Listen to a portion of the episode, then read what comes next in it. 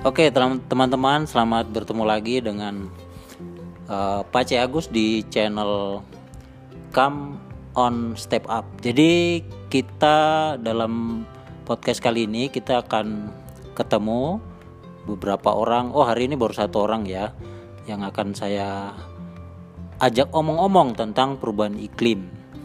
Dan karena terkait dengan kaum muda, maka saya pasti cari yang muda-muda dong ya kebetulan ini tadi di jalan ketemu ada satu eh, mbak-mbak uh, ya. Nah nanti kita akan uh, dengar bagaimana pendapatnya tentang uh, perubahan iklim. Oke selamat siang mbak. Halo selamat siang. Uh, namanya siapa ya? Nama saya Martin. Oke boleh minta waktunya sebentar? Ya boleh Mbaknya kerja atau sudah kuliah? Eh kebalik ya. Kuliah apa sudah kerja ya? Kerja. Wih, sudah kerja. Lulus kuliah udah lama atau baru-baru saja ya? Baru, baru bulan Mei kemarin.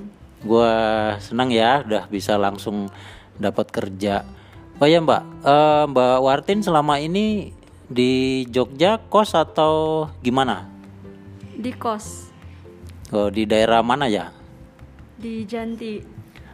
Oh Janti, oke ya kita semua di Jogja ini ya. Jadi uh, Mbak Wartin di Janti. Kalau pernah nggak ngalami situasi di mana hujan tapi bulannya belum belum hujan hu, belum bukan bulan hujan atau bulan bulan-bulan musim hujan pernah nggak ngalami kayak gitu? Pernah pada bulan Agustus kemarin itu kan seharusnya musim kemarau tapi malah hujan. Jadi itu tuh kayak apa bikin perubahan pada tubuh juga. Karena tubuh tuh sering apa tiba-tiba sakit. Ada juga beberapa teman yang sakit pada saat bulan Agustus kemarin karena flu akibat kehujanan gitu. Oh kasihan ya. Jadi memang itu berarti terjadi perubahan iklim berarti ya karena memang kita sedang menyoroti hal itu. Nah kira-kira uh, misalnya apa yang harus uh, Mbak Wartin lakukan nih untuk membantu supaya oke okay lah mungkin tidak akan berpengaruh banyak tapi kira-kira apa yang bisa dilakukan uh, untuk menjaga supaya iklim ini tetap terjaga? Misalnya tentang uh, sampah bagaimana pengelolaan sampah di kos atau teman-teman gimana kalau uh, pengaturan pembuangan sampahnya? Mungkin boleh cerita sedikit Mbak Wartin?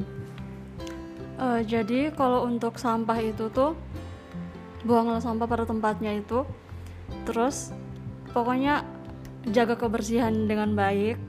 Terus istirahat juga yang cukup. Untuk karena cuacanya lagi kurang baik tuh jadi keluarnya tuh uh, apa harus dikondisikan. Maksudnya tuh keluar hanya untuk saat-saat yang penting. Kalau yang tidak penting sebaiknya di rumah dulu sampai keadaan membaik. Oke, oh ya, tadi kalau sampahnya itu teman-teman sudah pada tahu nggak ya? Misalnya sampah itu kan macam-macam tuh.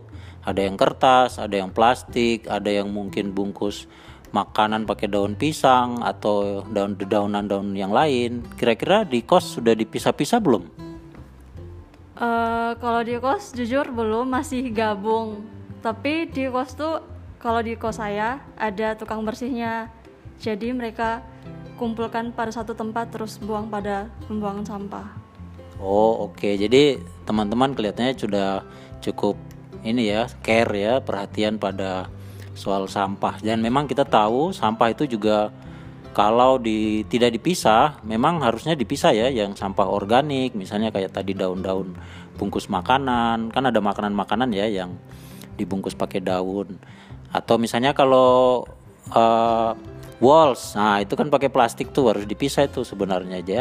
Jadi jangan mungkin baik ya kira-kira ada himbauan apa untuk teman-teman muda tentang pengelolaan sampah di kos atau di rumah misalnya? Buanglah sampah pada tempatnya jangan berserakan jagalah kebersihan dengan baik Oke, simple banget ya. Terima kasih Mbak Martin untuk wawancaranya hari ini. Sampai ketemu lagi. Terima kasih kembali.